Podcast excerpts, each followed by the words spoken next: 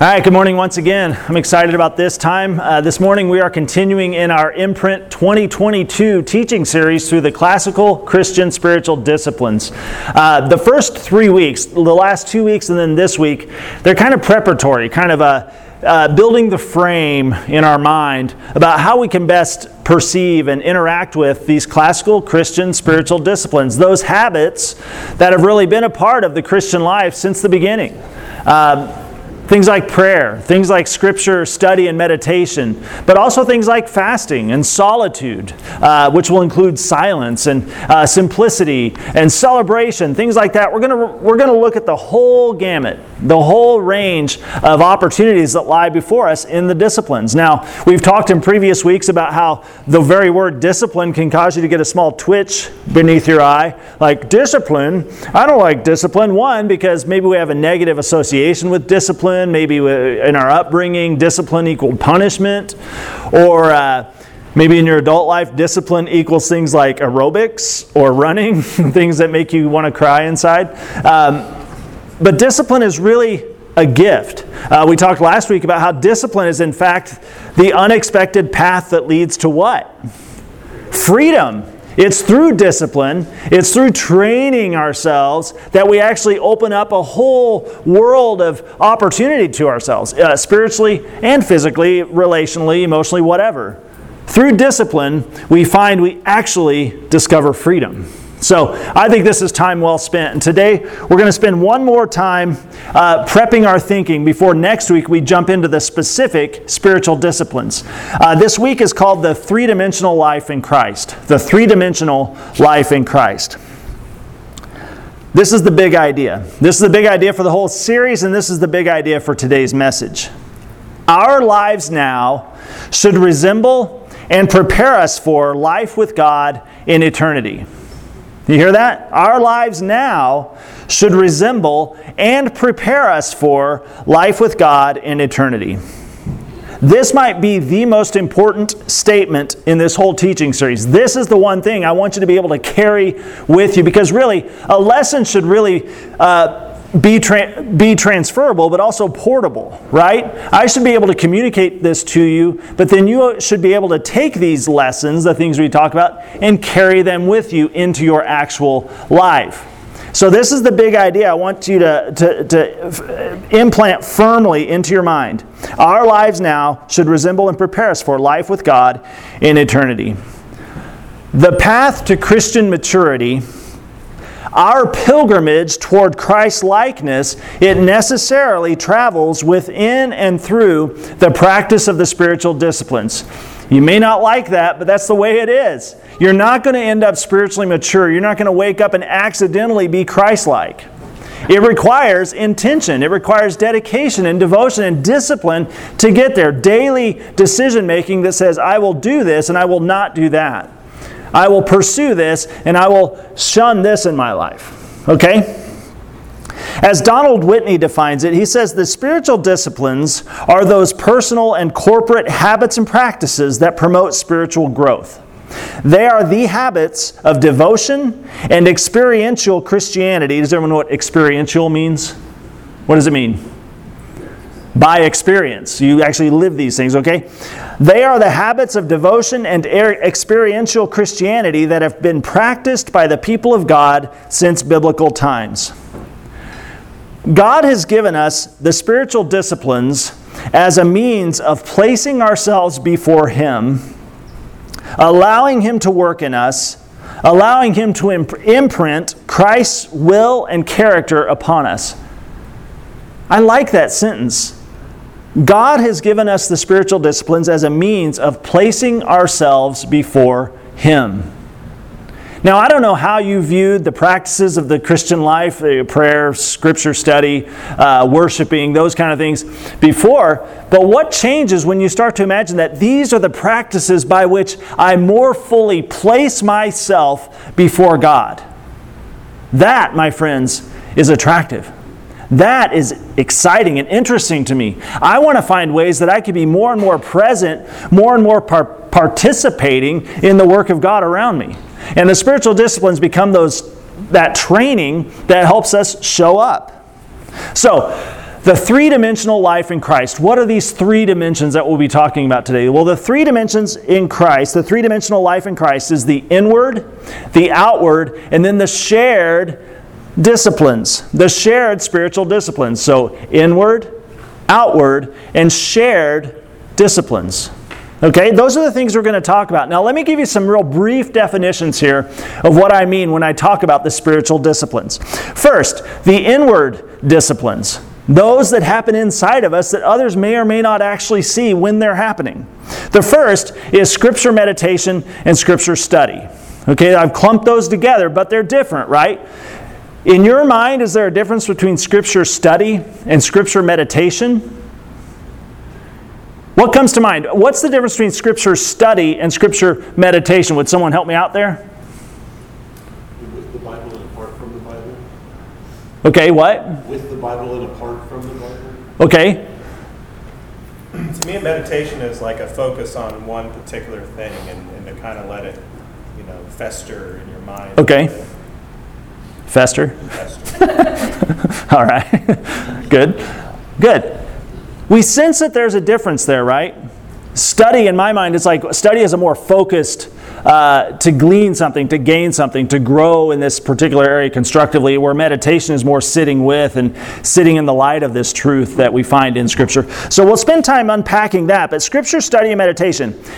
Here's our definition giving our full attention to God's teaching, giving our full attention and embracing the Bible's teachings becoming aware, but then embracing that and incorporating that into our lives. The second inward discipline is prayer.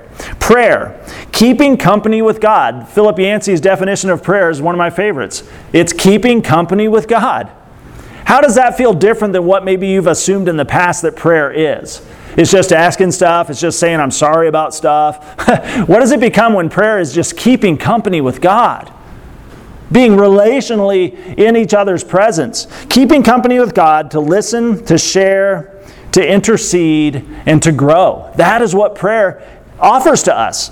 Uh, the third inward discipline is fasting. Everyone groans, like, oh man, fasting. Fasting. Fasting, abstaining from food or activity so we may quiet our selfish appetites and feast on God's Word and God's presence. Does that make it sound a little better? Right? It's like fasting means not eating. And if you have a high metabolism rate, that's like torture, right? No. Fasting is abstaining from food or activity so that we can quiet our selfish appetites and feast on God's Word and God's presence.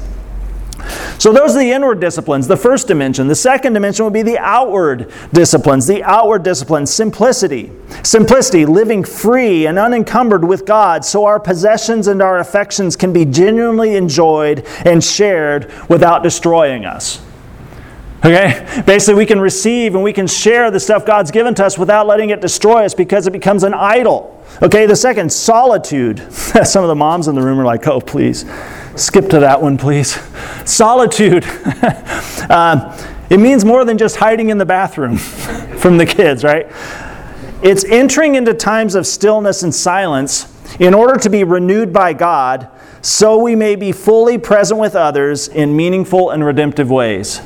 Basically, counterbalancing that time with others where we're supposed to give and support and care for others balancing that out with times away, times alone where you can heal, where you can be centered in Christ.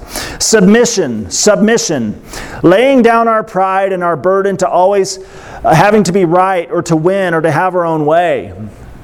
Voluntarily submitting, giving up our need to be right and to win all the time. That, my friends, is a spiritual discipline. Trust me. Service the last of the outward disciplines, service, going beyond ourselves, imitating Jesus and his self giving love by serving those around us in humility and grace. Have you ever thought of service as a spiritual discipline? That it's a way we grow in Christ likeness by emulating his posture by going out and washing feet, literally and figuratively. Okay, the third dimension, shared disciplines. The shared disciplines, confession, These shared disciplines are those spiritual disciplines that necessarily require others, okay? That's the difference between outward um, and shared, okay? Shared disciplines. The first is confession. Sharing in God's desire to give, forgive, reconcile, and redeem. Seeking out opportunity to confess and to receive confession from other believers and to seek forgiveness and healing. Second, worship. To know, love, and embrace the risen Christ in faithful community. This, what's happening here on Sunday morning, what this offers to you is a spiritual discipline. It's a shared discipline. Guidance guidance, seeking God's will and direction together as He guides, liberates, and restores. And then lastly, celebration. I love it that celebration is a spiritual discipline. We have to celebrate, and that's part of the ways we grow. Celebration, drawing deeply from the joy, the strength, the creativity that comes through obedience to Jesus. Drawing deeply from the joy, strength, and creativity that comes from obedience to Jesus, which leads to life, life that is abundant and free. We celebrate, we acknowledge, we thank. And we do that together. So, that's a walkthrough of the three dimensions inward disciplines, outward disciplines, shared disciplines. These together create, help create that three dimensional life in Christ. And our lives now should resemble and prepare us for life with God in eternity. And here's the thing the spiritual disciplines are tools to help us grow on that journey.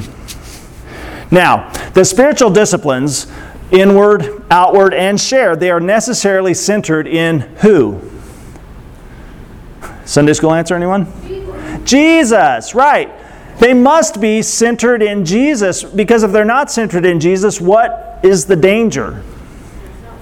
They can be centered on ourselves, uh, our reputation. Uh, we can make an idol of the thing itself. You know, things that are meant to be a means to an end can become an end in themselves and they become death dealing in that moment. Centering our spiritual disciplines in Christ helps keep our focus on Jesus, helps keep our focus on His will and off of ourself and our creeping agenda. Does anyone else have a problem with your own agenda creeping in, trying to take over the place, kind of elbow Jesus off the throne of my life and like, oh, I'll take it from here, thanks God? Creeping agendas. We have those. When we are centered in Christ in the practice of our Christian faith and our spiritual disciplines, we can then experience what God intended for us. Get this. We can then experience the fruitfulness of discipleship, the power of the Holy Spirit, and the unity of the fellowship of believers. These are all biblical sounding things, right? Why? Because they're in the Bible. This is what God desires for us that we would that we would enjoy and experience the fruitfulness of discipleship, the power of the Holy Spirit, and the unity of the fellowship of believers. Now, take a moment here. Think about your life in Christ. Think about who you are in Christ, your relationship with Christ. Where's Christ standing when you're hanging around him? Now, think about your experience with these spiritual disciplines. We've talked about them. Think about the, your experience with those spiritual disciplines. Which of these are you most familiar with, and which of these disciplines are you most unfamiliar? Which of these are most challenging for you? I think you know which one it is for me, right? I said fasting, and I kind of groaned and grumped and whatever. Yeah, I struggle. Um, but let me ask you this as we've talked about these different spiritual disciplines, inward, outward, and shared, was there one of them that caught your attention? Would anyone share with me which of these spiritual disciplines that we've mentioned are you most drawn to at this point in your life? Simplicity. Simplicity? Yeah, you just retired. You're like, yes, bring it on. What else? What other spiritual disciplines are you interested in learning more about? Solitude. Solitude, okay. Solitude. Okay, the whole, whole inward group. Okay, scripture study, prayer. Yeah, fasting. We'll work together. What's that? Fasting. Fasting, okay. I love it that the Holy Spirit is even now piquing our interest. Like, ah, oh, yes, yes, we could grow in this area. We know. And the point of this isn't to point out areas that you kind of are, are lame, you know, like, oh, yep, here's a list. Oops, you're failing. No, this is opportunity. This should raise our awareness of like, hey, God could really work in my life in this area. I've been neglecting this, and there's a lot of potential here. we are drawn to certain spiritual disciplines and we find ourselves avoiding others, right? Because some kind of flow more naturally with our personality, our aptitudes, and some just are challenging and they're hard and they feel more like discipline, right? but they're all for us. There's a real risk here in the Christian life. Inside the fence, there's a real risk. It is possible to spend our whole Christian life completely unfamiliar with the spiritual disciplines. It's possible for you to spend your whole life calling yourself a Christian yet never engaging in the spiritual disciplines. And as a result, shortchanging your pilgrimage, shortchanging, never enjoying spiritual maturity. You can end up living a two dimensional spiritual life. You can be living in a spiritual flat world, only dabbling in the life with Christ, and cultivating a lopsided, imbalanced, and thin spirituality a thin, watery, insubstantial sense of what Jesus is about and who you are in your life with Christ, a thin spirituality. And to make matters worse, perhaps this is all that has ever really been expected of you in the church. Many of you have been raised in the American evangelical experience, and it's never really been about spiritual disciplines. It's never really been about pursuing Christ likeness or maturity. Maybe you've only ever really been presented with a two dimensional, lopsided, imbalanced idea of what it means to be a disciple and what it means to be part of the church. Basically, in the evangelical church, it is get saved and then attend and behave. That's all we care about. You know, just come to church, tithing would be nice, and behave. Like we said last week, don't smoke, drink, or chew, or date girls who do. That's all. I mean, it's like attend and behave. That's all that's ever really been instilled in us. Is like, oh, those are the core disciplines. This is really what it's about. Talk about a thin spirituality. Often in our church life, there's not been a consistent expectation or consistent mechanism for intentional discipleship, individually or corporately, as a body. Most of us have never been consistently encouraged or equipped in the spiritual disciplines. Show of hands, you feel like, man, my upbringing, I've spent a ton of years in the church and it's been pretty lopsided. A lot of Bible stories, lots of things about Jonah, you know, uh, and manna, we got that, and scrolls. I made a lot of scrolls in children's ministry, but you know, it's like, was I ever like in a formulated, planned discipleship like catechesis or catechism? You know, I was never really grown intentionally. We're missing that.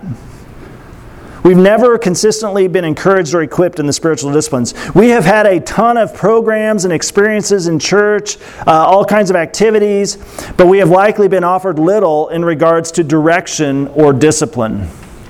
Rarely have we seen some experience we've had in the church or some discipleship moment held up against the larger scheme, the larger plan of like, this is why this matters. Yes, in and of itself. However, it's part of a bigger plan, a bigger path you're on. I don't think we've done a very good job of that with direction or discipline in this area. As a result, many of us are left feeling like we are either doing something wrong or we just don't know how to do it when it comes to living that abundant life in Jesus. Yeah, we hear Jesus say it. Yeah, we believe he's probably telling the truth, but I never found it. I've never found what abundant life looks like, right? But here's the thing our life in Christ, and indeed our life as the church, it isn't meant to be frustrating. Really, what Jesus offers us, what Jesus calls us into, it isn't inherently meant to be frustrating, disappointing. Our lives now should resemble and prepare us for life with God in eternity. And the spiritual disciplines are invitations, invitations into that life. Invitations to grow in joy, invitations to discover freedom, and invitations uh, to, to embrace these are ways that we embrace the life in Christ and start to discover it more and more. This isn't something that should be avoided. If we do, it's to our own peril.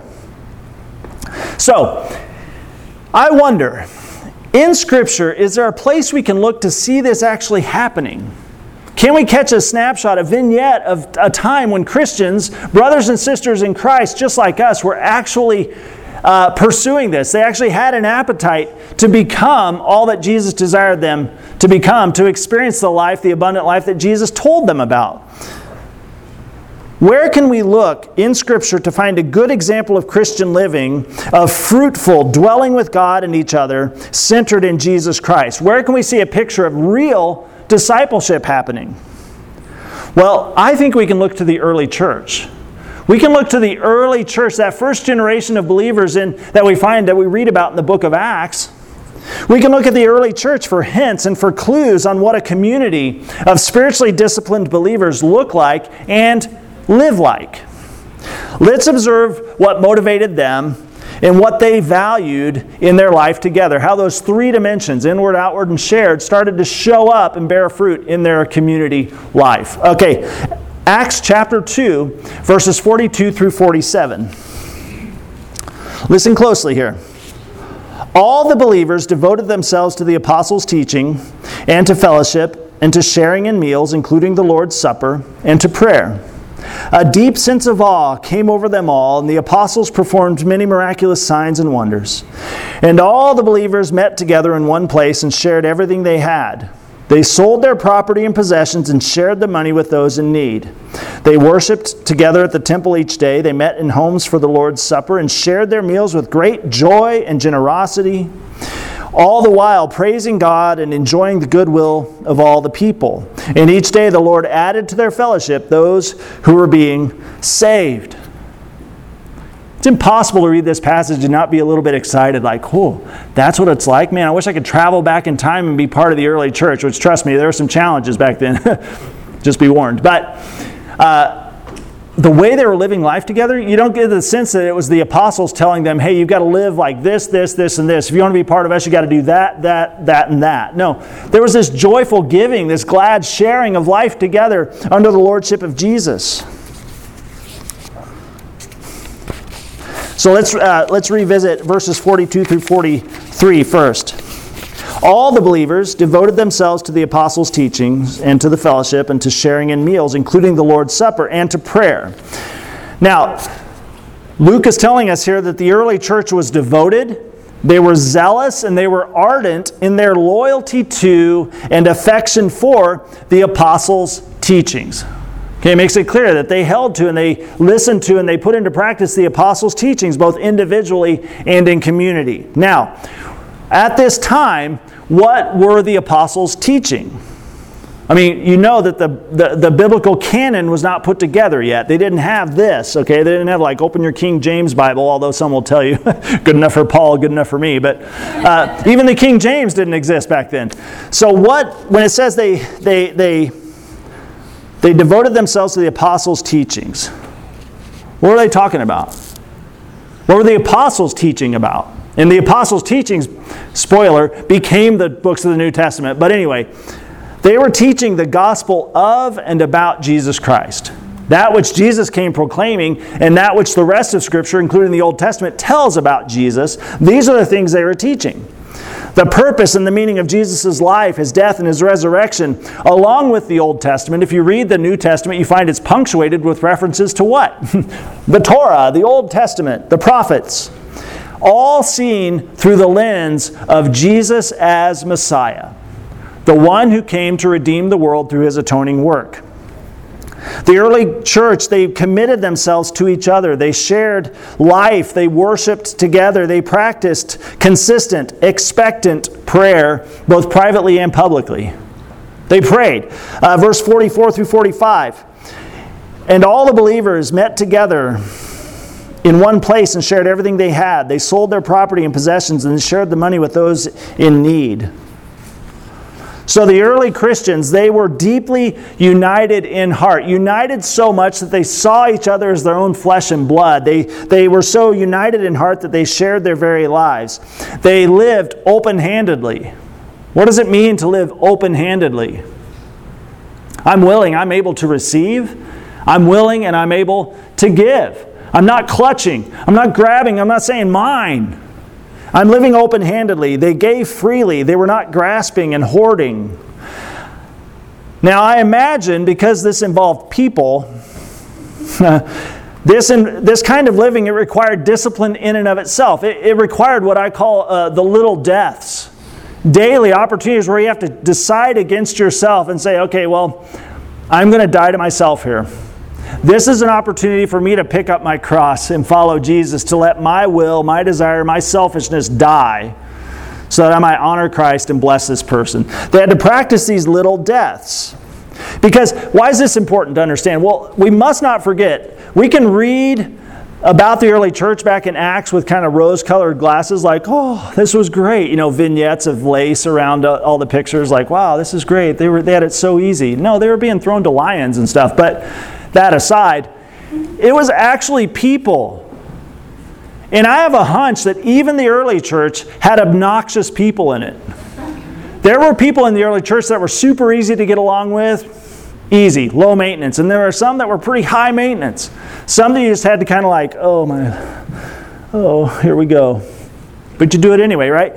I have, I have a feeling that some of these people were obnoxious, but in the fellowship they made sacrifices anyway for the benefit of others and for the glory of Jesus. They together enjoyed the freedom to give and to receive with gladness. Guys, that is a huge freedom. If you can get to a place where you're willing to receive and willing to give freely, you don't attach your heart to everything, it doesn't hurt so bad. When you see someone else blessed because you were willing to give and be generous, that's good. Enjoy the freedom to give and receive with gladness. The early church, they were willing to share. Uh, they were willing to share because they possessed an awareness of need and a desire to bless. They were at root motivated by the kindness that God had shown to them. At root, never getting away from a sense that God was so kind to me. God gave me more than I could ask or imagine, more than I deserved. He showed such generosity to me, giving me what I did not even deserve. So, how dare I be stingy? How dare I be closed fisted or hesitant to bless someone else? When I have means, when I have ability or opportunity, how dare I? We too must go back to say, hey, how can I live reflecting the kindness that God has shown me in Jesus today? Okay, verse 46 through 47. They, the early church, they worshiped together at the temple each day. They met in homes for the Lord's Supper and shared their meals with great joy and generosity, all the while praising God and enjoying the goodwill of all the people. Each day the Lord added to their fellowship those who were being saved. Now, do we see patterns emerging here? I think so. We see a consistent pattern of worship and fellowship in the early church. There was just these two legs upon which their life together walked worship, fellowship, worship, fellowship, worship, fellowship. They viewed their homes as sacred spaces. And I love that idea. They viewed their home as sacred spaces. They viewed their table, their dinner table, as a sacred space. They opened their tables to others. They shared meals with fam- uh, uh, they shared meals with others as if they were family. In the early uh, ancient Near East, in the first century, if you were invited to dine at someone's table, they were saying something to you more than just, here's the mashed potatoes. They were saying, when you're here, you're family. Olive Garden didn't come up with that, by the way. I mean, that's biblical. I mean, that's like early church uh, culture. When you're here, your family, there was an intimate welcome extended to others as they gathered around the table and they shared their meals. Together, they were rehearsing something of eternity. They understood that when they broke bread together around the table under the lordship of Jesus, there was a foretaste of the wedding feast happening then and there. They enjoyed and they shared the fruits of the Spirit, which were being expressed and multiplied in their midst as they lived life together. The development, the cultivation of the fruits of the Spirit never happens theoretically. You understand that? It's like, man, I want to become patient. I want to have, develop self control and long suffering. I want to be kind. Well, you can't do that from a book. You can't do that at home. You have to actually get out there with people and actually, the places where it's hard to be self controlled, the places where it's hard to be long suffering or, or kind, you know, patient, right? They did this as they lived life together and they saw the Spirit do a work in their midst. Thanksgiving and joy punctuated everything. And guess what? Onlookers were impressed. Those outside the fellowship, they saw how the Christians were living and sharing and giving and enjoying, and they were attracted to that. The early church's life together became a form of worship, but more than that, it became a testimony to the watching world. Their faithful discipleship was effective evangelism. Do you pick up on that? Their faithful discipleship was effective evangelism. In fact, I believe this true discipleship Truly becoming more like Jesus is the most effective form of evangelism. There's been much going out and proclaiming, you know, through propositional evangelism by the church that's not really matched up with how people are seeking to live like Jesus. And that's created a dissonance. It's created kind of a repelling, like, oh, I think these people might be hypocrites. I think they might be hypocrites because they're telling me something, they're talking about something that I don't see being real in their own lives. They talk about these values that don't really uh, show up in their life together, and I'm not sure I want that. I'm not sure I want that. But true discipleship is the most effective form of evangelism. Transformed people sharing life together in transformed fellowship, it blesses the world and it proclaims the gospel in powerful ways. As we truly start living like Jesus, we start truly living in a disciplined manner as we pursue Christ likeness, the world will be blessed because it will be motivated to do the things Jesus himself was doing. The things that Jesus said, now go and do likewise. Being fully alive and free in Christ is an incredible witness. Being alive and fully free in Christ is a powerful witness for the kingdom. As we live it out daily, as we do this personally and as the church, as we start to emulate these three dimensions in the life with Christ. When we start to be more transformed inwardly, more transformed outwardly, and more transformed in our life together, our shared life, we start to bear witness to the world that is powerful. Our life now should resemble and prepare us for life with God in eternity, and it should invite others in by its beauty and honesty. The way we live, the way we faithfully pursue Christian maturity through the spiritual disciplines, it ought to invite others in through its beauty and its honesty. Now, in the church, I've been in ministry for over 20 years now. I've been slaving over a hot Bible every week for decades. and I know how churches work. We sense a need and we get busy. How do churches typically respond, though? When they sense that there's a need, what do they do? They come up with the world's best program, right? World's best ministry. I mean, we resort to well intentioned programs and systems in order to achieve uh, what we see happening in Acts, Acts 2. We see that Acts 2 dynamic in the early church, and we want that in our church. So, by like muscle memory, we go to like, all right, well intentioned programs, well intentioned systems, because this is how we must achieve this objective. But the problem is, by creating the world's best program or world's best ministry, that leaves it to working from the outside in. I mean, you can't attend enough programs you can't go to enough ministry events to cha- truly change you on the inside, can you? I mean, some of us have tried it, right? It doesn't work. So that's where the spiritual disciplines necessarily come in. The spiritual disciplines, working from the inside out, they cultivate spiritual maturity. It, they change the kind of person that we are when we show up to that ministry program. You see the key? It changes the kind of person we are when we show up in fellowship at that next ministry experience.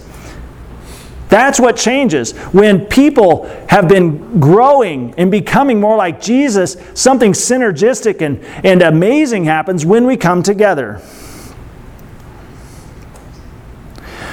When changed, three dimensional people gather together, as a changed, three dimensional church rises up, a changed, three dimensional neighborhood results. A changed, three dimensional world results. It all starts here. It all starts here. Imagine if you, yes, you, imagine if you began living a full, disciplined, three dimensional life in Christ this week. Think about that, seriously. What would it look like? Where would you begin? What would it look like if the inward, outward, and shared spiritual disciplines started to motivate you and, and to shape your Christian living? Think about it. Who is watching you? Who is watching you, and, and who might this first affect? Parents, it's your children. Husbands, it's your wife. Wives, your husband. It's your coworkers, your, your fellow students, classmates. Those are the people within uh, close proximity to you. They're the first that might be affected by these decisions you're making today. So, who's watching you and who might be affected and blessed by your witness? What would need to begin in your life? I encourage you to write this down. What decisions can you make today to start practicing? What needs to begin in your life and what needs to end in your life? For some of you, it's not that you haven't started a certain spiritual discipline, it's that you've been doing something that's forestalled or made it really difficult for that to even begin in you because there's a no, disobedience, a hardness, uh, a, a, habit of the flesh, a sin habit that's still there that needs to be dealt with. It needs to be held into, up to Christ and say, hey, this has to be fixed. This has to be removed from my life. It's an obstacle. obstacle. what would need to start and what would need to end Imagine if the spiritual disciplines began cultivating a new and deeper work of the Holy Spirit in you. Guys, this is what we crave. That the Holy Spirit would begin a new work in us. Well, here's where it can begin by making ourselves more available to the Holy Spirit's work through the spiritual disciplines. What is keeping you from fully engaging, from fully committing to this possibility? Be honest. If God is willing to do this in you and He sent the Holy Spirit to accomplish it in you and it's not happening, where's the problem? Guys, I think it's in us. I think there's unconfessed sin, there's just a hard heart, there's a stiff neck, there's something that's like keeping us from like, oh, I don't know if I want to fully abandon myself to this. Well, identify it. What is it that's keeping you from fully engaging or committing to the possibility of what the Holy Spirit could do in you? Imagine what could happen in your life, what could happen in our church if we were all more fully alive and more fully free in Christ? If our witness to the world was beautiful again, what could happen? Guys, I don't know if you know this, but the church's witness to the world right now is not very pretty. We've done a pretty bad job by hopping in the sack with politics, with certain political parties, chasing windmills, causes that seem so important that have really detracted us from the beauty of the gospel. And so we're, we've got work to do. But what if? What if one of the ways the Holy Spirit wanted to work with us is that the way that people gathered at Hope and Anchor Church, the way that you showed up in your contexts, people started to smell the aroma of goodness, of transformation. They said, Something is beautiful here. Something's beautiful. We know it's possible. The early church was in a hostile, antagonistic culture, a culture that didn't approve or accept them. However, the average Joe on the street saw how the Christians lived and how they shared and how they gave and they suffered. And they're like, that, I can't deny it. That is beautiful. I think something very right is happening there. My heart is drawn to it, and I'll just trust my head can catch up with it, but it's there. And I know it. People respond to beauty, and so may the church become beautiful again. Our life now should resemble and prepare us for life with God in eternity. And Acts chapter 2, an Acts chapter 2 reality is possible here at Hope and Anchor Church. And it can start today. The spiritual disciplines are where it all begins.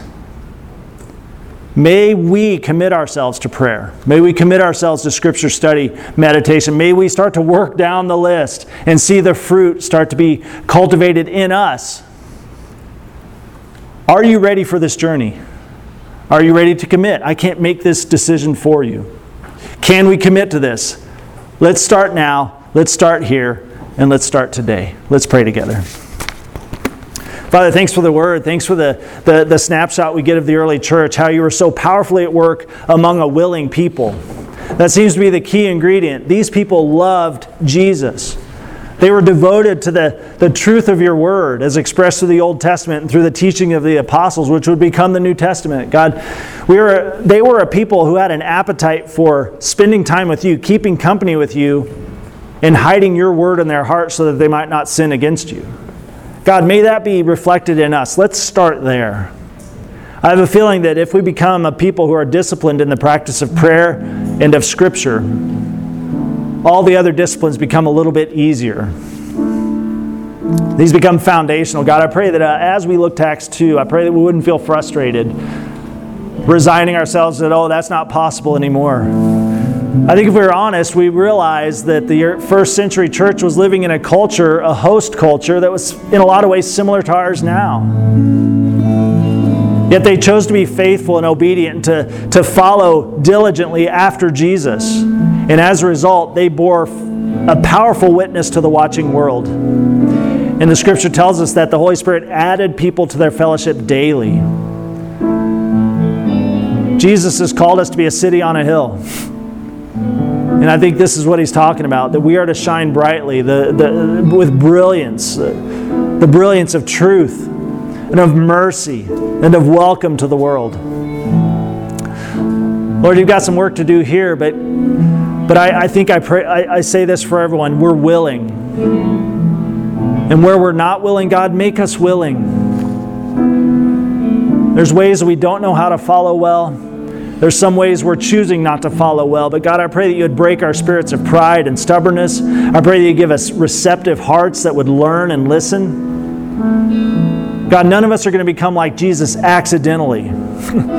so, God, help us see the opportunity that comes with the disciplined life. And we make this prayer in Jesus' name, the author and finisher of our faith. We're going to sing one more song, and this is a time for you to sit with the Lord. Identify those things in you. What's making this hard for you to actually start practicing these things? Maybe you need to identify the starting point for you. What practice is it? What spiritual discipline is it you're going to invest in this week? I'd love to talk to you more about that. I can point you in the direction of some resources, but also I'd encourage you to find someone to travel with you, someone to commit with you, to help with, to talk about these things, to work through it. So much as possible, guys. Don't let any more days go by undisciplined. Let no more days go by missing out on that abundant life, full and free, that Jesus t- offers to us and tells us about. I'll be at the back. I'd uh, be willing to pray with you. I'd love that. Most importantly, though, sit in this moment, turn to Christ, be receptive, and let that sense of anticipation grow within you.